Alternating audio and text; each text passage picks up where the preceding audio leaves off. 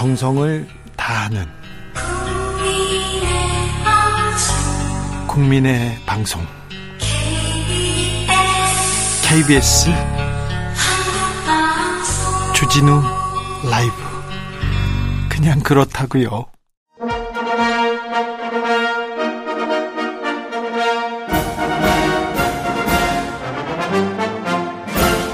진짜 보수의 진짜 나라 걱정, 이것이 보수다. 자, 보수의 핵심입니다. 이명박의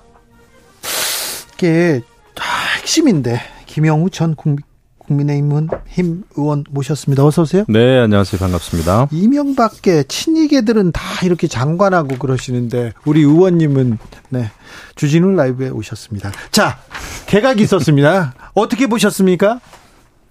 잘 봤습니다. 잘 그, 봤어요? 제가 이제 신원식 그 의원은 잘 알아요. 네. 국방위원장 하셨고 예, 뭐 예. 그때부터 아셨어요? 예, 그 그럼요. 네. 그리고 그분이 이제 그 민간 그러니까 전역하고도 제가 아주 여러 번 만나서 네. 사실 저는 그분을 따로 만나서 제가 과외 공부를 많이 받았습니다. 국방에 대해서. 예. 그 도시락 시켜놓고 한 번 하면 네 시간씩. 네. 예, 그러니까 북한이 지금 어떤 작전, 어떤 전술 체계를 가지고 있고 네. 북한의 여러 가지 무기 체계라든지 네. 이런 거에 대해서 우리가 유사시에 어떻게 효율적으로 대응해야 되는지에 대해서 네. 정말 많은 토론과 아, 그게 있었어요. 그래서 그분은, 제가 어, 그분은 뭐 합참의 작전본부장 출신이고 합참 차장 출신이고 국방부의 정책 기획관도 하고 제가 볼 때는 최고의 전문가예요. 자, 최고의 전문가인데 네, 홍준표 네. 대구시장 정당 출신은 국방부 장관 임명 안 하는 게 맞다 이렇게 얘기하던데요. 아주 원론적으로 이, 이야기하면 그렇죠. 어, 하지만 우리나라 지금 그렇습니까? 뭐 국방부 장관뿐만 아니라 모든 국무위원이 사실 에, 여당 출신이 하면은 어색한 거죠. 원래는 뭐 삼권 분립이다 또 어, 국회가 행정부를 견제해야 된다라는 기본적인 원론적인 차원에서는 다 안 맞는 거죠. 하지만 현실이 그렇지 않잖아요. 그래서 오히려 지금은 국방과 관련해서 제가 볼 때 그 국민의힘 뭐 당원이다 아니다를 떠나서 어 제가 볼 때는 유사시에 가장 아 제대로 적극적으로 창의적으로 어 대응할 전문가다. 예. 그거는 확실한 것 같아요. 이종섭 국방부 장관 책에 우리 국방부 좀 문제가 있었어요? 그렇죠. 좀 혼란이 있었죠. 혼란이 있었습니다. 예. 네. 자, 타개할 전문가가 왔다 이렇게 보십니까? 그런데 신원식 장관 후보자 이분 네. 말씀하시는 것 보면요. 좀 무서워요. 태극기가 헌법이고 정의다. 촛불은 반역이다 막 얘기. 노무현 악마다 이런 얘기도 했고요. 그 뭐 그런 어떤 정치적인 발언은 좀 아, 강한 면이 있지만 적어도 적어도 대한민국 국방부 장관이라 하면 아, 북한이 두려움에 떨어야 되지 않을까요? 저는 그런 면에서는 아니, 제대로 제대로 내정하셨다. 신원식 의원을 왜 북한에서 떨어요? 이렇게 말하고 있는데 왜 떨어야 됩니까? 전문가예요, 전문가. 전문가라고요? 그러니까 지금 그 신원식 장군의 말을 가지고 뭐 북한이 두려운다는 게 아니라 네. 이분은 완전 작전통이에요. 작전통이다. 예, 예. 네. 예전에요. 어, 김관진 네, 네, 네, 김관진 전 장관 북한에서 두려워한다 이런 얘기를 보수 언론에서 많이 썼잖아요. 네. 근데 북한에서 두려워하는 거 맞습니까?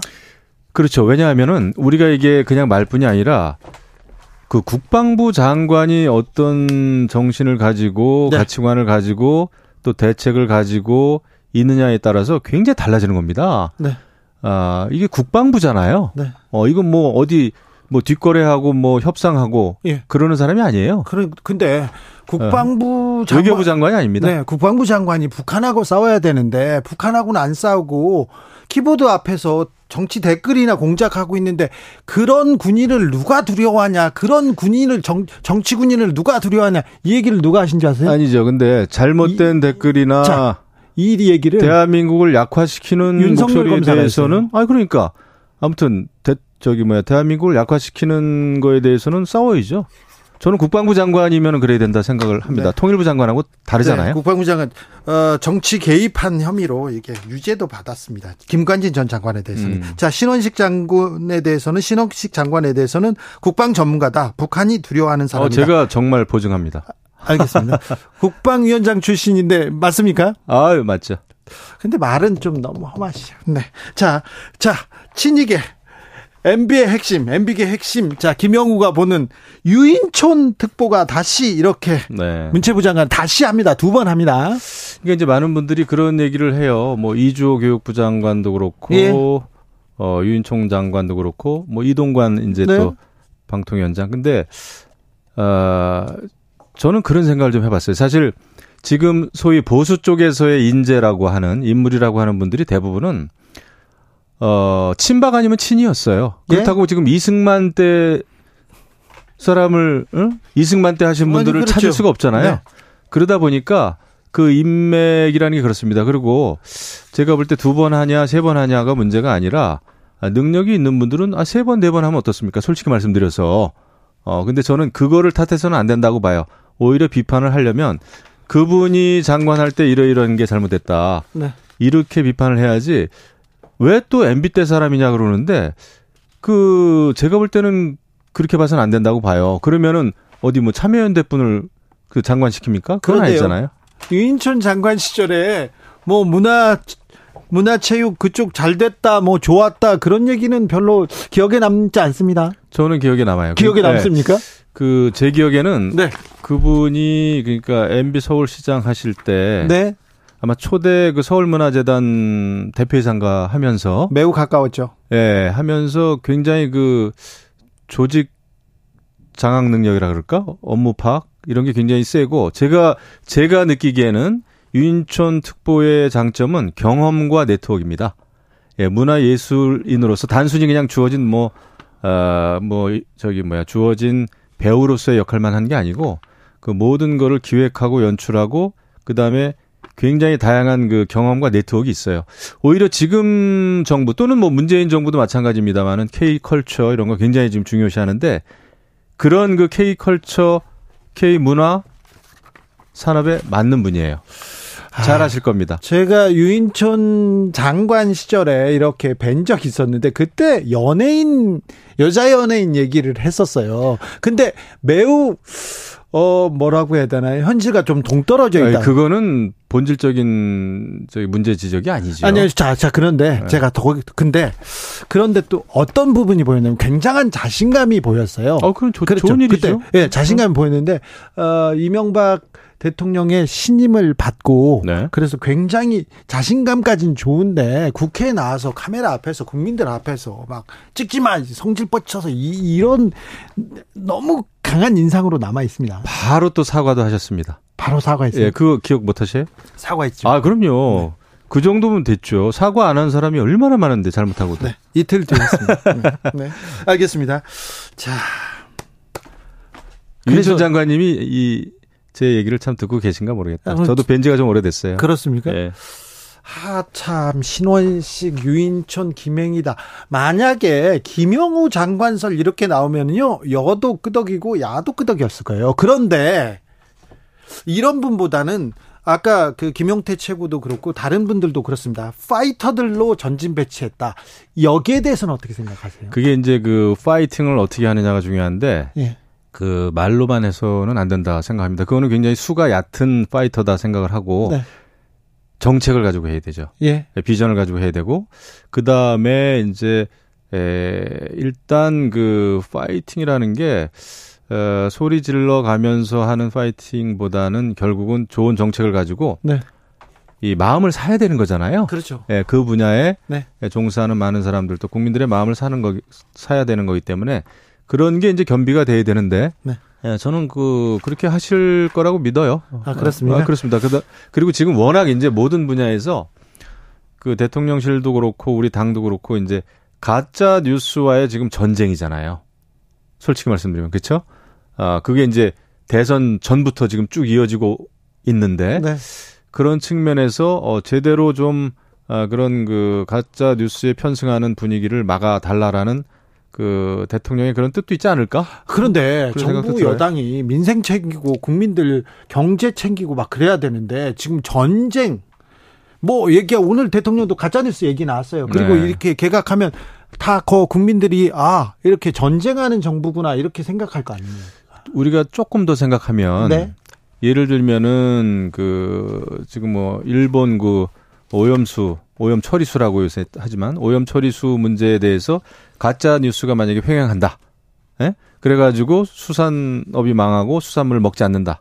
이렇게 되면은 이게 민생입니다. 그래서 그 가짜 뉴스라는 게 단순히 그냥 이렇게 추상적이고 이상적인 차원에서 벌어지는 일이 아니라 민생하고 연결되어 있는 가짜 뉴스가 너무 많은 거예요. 자, 가짜 뉴스 그런 차원에서 아마 지금 대응을 하려고 네, 하는 것 같아요. 가짜 뉴스에 대응하겠다. 이거는 어. 없애야 된다. 아니면 뭐 단호히 처리하겠다. 여기까지 좋아요. 네네. 그런데 뭐 과실치사다, 일금살인죄다, 반역죄다, 사형처해야 된다. 이게 말이 너무 거칠어가지고요.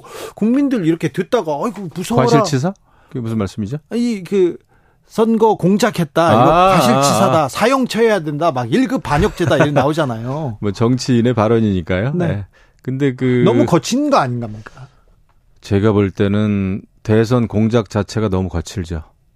그게 너무 큰 문제였죠. 근데 어떻게 그런 그 공작 그 가짜 뉴스가 여태까지 예 뭐라 그럴까 효과를 발휘했다는 것 자체가 이상한 거 아니에요? 효과를 발휘했으면 발휘했으면 윤석열 대통령이 발휘했음에서도 된 거죠. 했음에도 불구하고 됐는데 예. 어 저는 놀랐어요. 그 언론에서 어떻게 그런 악마의 편집을 할 수 있을까? 뭐 주어하고 동사 이걸 막 완전히 다른 주어를 다른 동사에 갖다 끌어 편집을 하고 막 그랬더만요. 커피를 타지도 않은 사람이 커피 탔다 그러고. 어, 저기, 커피를 탔다 그 보도를 한 언론사는 다른데였고요. 아, 예, 그럼 네, 그렇습니다. 뉴스타파에서는 커피를 탔다 이 부분은 아예 삭제가 돼 있었죠. 편집이 돼 있죠. 네. 네. 자, 이것도 좀 물어봐야 되겠습니다. 이재명 네. 어, 대표는 단식 중인데 검찰 조사에 나섰습니다. 음, 두 번 이렇게 조사 받았는데. 어, 검찰 조사 어떻게 보셨습니까? 그리고 앞으로는 어떻게 이 진행될 것 같습니까? 다들 이제 이재명 대표가 단식을 하는데 출구가 뭐냐 이거를 묻더라고요. 네. 근데 저는 오히려 이재명 대표의 출구가 문제가 아니라 민주당의 출구를 막고 있는 게 이재명 대표예요.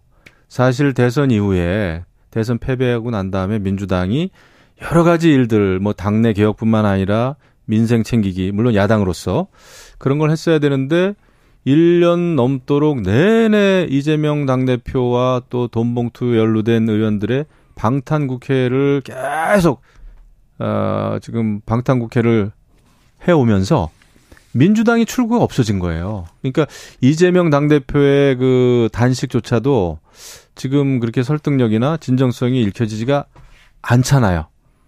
물론 뭐 정치인이 굶는다고 하는 거는 안타까운 일이지만은 네. 지금 민주당이 출구가 없지 않습니까? 왜? 누구 때문에? 이재명 대표 때문이죠. 이재명 대표의 단식으로 민주당은 더 좀 출구가 없어요. 단단히 더 뭉치는 이런 분위기입니다. 아니죠. 심리적인 분당이죠 지금 사실. 심리적인 분당. 그럼요. 이재명 당대표가 단식을 함으로 해가지고 오히려 얼마 전까지는 그래도 당내 여러 가지 예, 또 문제 제기를 했던 분들조차 지금은 또 입을 닫고 있어요. 그럴 그렇죠. 수밖에 없어요. 예. 이거는 진정한 단합이 아니죠. 아. 이거는 골마 터지는 거죠, 나중에. 네. 이게 지금 원래 내년 총선을 앞두고는 당이 다른 그 비전을 지금 만들어가야 될 텐데 네. 이재명 대표 당 단식에 막혀가지고 아무것도 못하잖아요. 자, 검찰 조사를 받았습니다. 두 번이나 받았습니다. 영, 어, 체포, 구속영장 청구를 어, 만지작. 거리고 있는 것 같습니다. 네. 기사가 나오고 있는데. 그러네요. 자, 구속영장을 청구하면 네. 민주당은 어떻게 대응할까요? 무조건 그 회기 중이기 때문에 부결이죠. 왜냐하면 단식 중이기 때문에 더더군다나 아, 오히려 장외투쟁이라든지 그러니까 다른 이재명 당대표 스스로 그런 얘기를 했잖아요. 지금은 윤석열 정부에 맞서서 국민항쟁을 해야 될 때다. 국민항쟁을 합시다. 네. 이런 상황에서 누가 그 불체포 특권을 포기할까요? 다른 의원들이? 그러니까 지난번에 혁신위에서 만든 불체포 특권 포기 이거는 이제 말짱 도루묵이 된 거죠. 아니요. 저 이재명 대표가 불체포 특권 내려놓겠다고 얘기했어요. 말은 했는데 그렇게 안 간다니까요. 그렇게 안 갑니까? 아, 지금 단식이 뭔데요? 검찰 소환에 반대하고 맞서 싸우겠다 그러고 국민항쟁 하겠다 그러는 건데. 그거를 위해서 또 단식을 하는 거 아닙니까? 이런 상황에서 불체포 특권을 그냥 내려놓는다고요? 저는 지금 그리고 지난번에 의원 연찬회 보세요. 그 의원이 불체포특권 포기하면 안 된다. 그 양모 의원이던데. 네. 그런 얘기도 하고 그랬지 않습니까? 나는 그게 지금 아, 민주당 내부 분위기다 이렇게 생각을 하는데요. 네. 그런데요. 네. 굶고 있잖아요. 네. 단식이잖아요. 그러면 네. 여당에서 좀 들여다봐야 되는 거 아닙니까? 손 잡고 이제 단식 풀어라 얘기는 해야 되는 거 아닙니까? 그치. 손을 내미는 쪽이 오히려 국민들의 마음을 사지 않을까요? 예전 같으면 그랬는데 네. 그 단식의 이제 어떤 목표라 그럴까? 그게 조금 다르잖아요. 그러니까 어떤 소신이나 민주주의 가치나 정말 절박해서 하는 어떤 단식이라고 읽혀지지가 않으니까 네. 그냥 방탄국회라든지 아니면 일본에 대한 뭐 반일 운동이라든지 에 뭐 검찰 소환에 대해서 굉장히 어떤 방해라든지 이런 차원으로 읽혀지는 단식이다 보니까 네. 그게 이제 선뜻 과거처럼 그래도 상대 당, 당대표, 당수가 아, 단식을 하면 그걸 좀 만료해야 되겠다. 원래는 이렇게 가야 되는데 네. 그런 분위기가 지금 생기지가 않는 거죠. 국민의힘에서는 전혀 뭐 그런 생각이 없는 것 같아요. 지금 전체적으로는 그런 얘기가 안 나오는 것 같아요. 네. 그럼 이재명 대표 쓰러질 때까지 그냥. 아, 근데 그 이재명 대표는 뭐 제가 볼 때는 이 단식하는 날짜가 길어지면 결국 이제 응급실로 갈 수밖에 없죠. 그럼 예. 예. 그, 네, 그러면서 네. 단식이. 예. 조금 단식 시작 자체가 조금 어떤 동기라 그럴까 모멘텀이 좀 약했어요. 예. 자, 국방위원장 출신입니다. 그래서 그 대표적인 국방 전문가 의원이기도 합니다. 음, 신원식 장관 네. 후보자한테는 매우 높은 점수를 주셨고요. 자, 북러 정상회담. 어, 이거 중요합니다. 좀 예. 물어보겠습니다. 너무 중요해요. 우주기지에서 만났어요. 보스토니치 우주기지에서 푸틴 러시아 대통령을 만나서 네. 그래서 어, 위성 발사, 인공위성 기술 이런 거 이전하겠다. 이런 비슷한 이런 얘기했습니다. 돕겠다. 그렇죠. 지금 북한이 가장 필요한 기술이 두 예. 가지예요. 네. 하나는 아, 지금 미사일 실험 계속하는데 미사일이 대기권 밖으로 날아갔다가 대기권 내로 다시 재진입할 때 그 네. 탄두가 재진입에 성공이 돼야 되는데 네. 그 기술이 하나 지금 완성이 안 됐습니다. 네. 또 하나는 정찰 위성이에요. 네. 뭐 군사 정찰 위성이죠. 예. 지난 올해 두 번 발사했는데 다 실패했습니다. 예. 그렇기 때문에 그런 그 우주 로켓 기술, 인공위성 기술 그다음에 탄두 재진입 관련된 기술 이런 거와 관련해 가지고 어 뭔가 도움을 받지 않을까 이런 생각을 하는데 그것도 이제 상징적으로 지금 우주 기지에서 어 회담을 한단 말이죠. 네. 이러다 보니까 결국 아 북한은 어 러시아가 필요로 하는 여러 가지 뭐 탄약이라든지 무슨 뭐 무기를 일시적으로 러시아 지금 이제 우크라이나 전쟁하고 있으니까 네. 지원을 할 수가 있죠. 그리고 아 장기적으로는 러시아는 아, 아, 북한은 러시아로부터 그런 그 로켓 기술, 미사일 기술을 아, 들여오지 않을까. 그리고 기본적으로 군사적으로는 북한의 많은 그 어떤 에, 장비라든지 이런 그 무기 자체는 러시아산이 많습니다. 많은데요. 음, 그래도 핵 개발 이렇게 만류할 때 중국도 그렇고 러시아도 만류하는 척은 했어요. 그리고 이렇게 군사 기술 이런 아주 고급 기술은 이렇게 이전하는데 좀 문, 그 눈치를 봤지 않습니까? 국제사회에. 이제는 그렇지 않죠. 이제는 그 진영이 딱 나뉘지 않았습니까? 네. 블록 간에. 그 한미일이 하나가 됐고 북중러가 지금 이제 또 하나였고. 한미일이 너무 이렇게 뭉치면서 빌미를 준 건 아닙니까? 그렇지 않죠. 오히려 뒤따라간 형국이죠. 뒤따라갔다고요? 북중러는 계속해서 친밀한 관계였고 우리도 그다음에 한미는 항상 친밀한 관계였어요. 그렇죠. 네. 어. 그런데요. 근데 보세요. 가장 중요한 변수가 뭘까요? 전쟁요? 러시아가 우크라이나를 침략한 것도 있고 네. 북한의 핵개발입니다. 네. 북한의 핵개발을 중국이나 러시아가 도와준 셈이에요. 결국은. 왜냐하면 유엔의 대북 제재가 굉장히 수위가 높았음에도 불구하고 북한이 버틸 수 있었던 것은 결국은 중국과 러시아의 지원입니다. 네. 이런 상황에서 우리가 그러면은 북중러가 그렇게 한쪽 단단한 동맹관계로 가고 있는데 그다음에 지금 중국하고 러시아는 계속 연합훈련 해왔습니다. 하고 있고. 그런데 그다음에 앞으로 러시아하고 북한도 지금 연합훈련 한다는 거예요. 이런 상황에서 그럼 한미일이 느슨한 그 협력 관계, 안보 관계를 유지한다? 이건 말이 안 되는 거죠. 자, 기본인데. 네. 이명박 전 대통령과 박근혜 전 대통령의 보폭을 넓히고 있습니다. 이명박 전 대통령은 강연에 나섰고요. 공개 강연에 나섰고요. 네네. 박근혜 전 대통령은 오늘 김기현 대표와 만났습니다. 아, 예. 네. 총선 앞두고 이렇게 좀 보폭을 넓히시네요.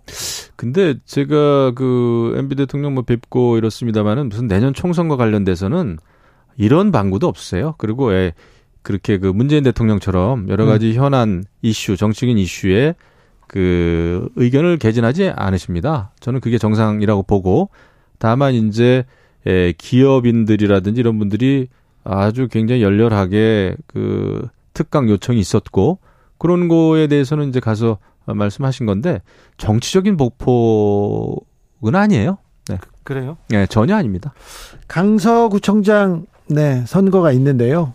국민의힘에서는 세 명이 경선 중입니다. 아 예. 네. 예, 경선 중입니다. 김태우 전 강서구청장 네 후보는 어떻게 보십니까? 그 경선 중이기 때문에 제가 아, 그렇다. 어, 얘기를 하면 큰일 납니다. 그런데요. 공정하게 이번에 그나마.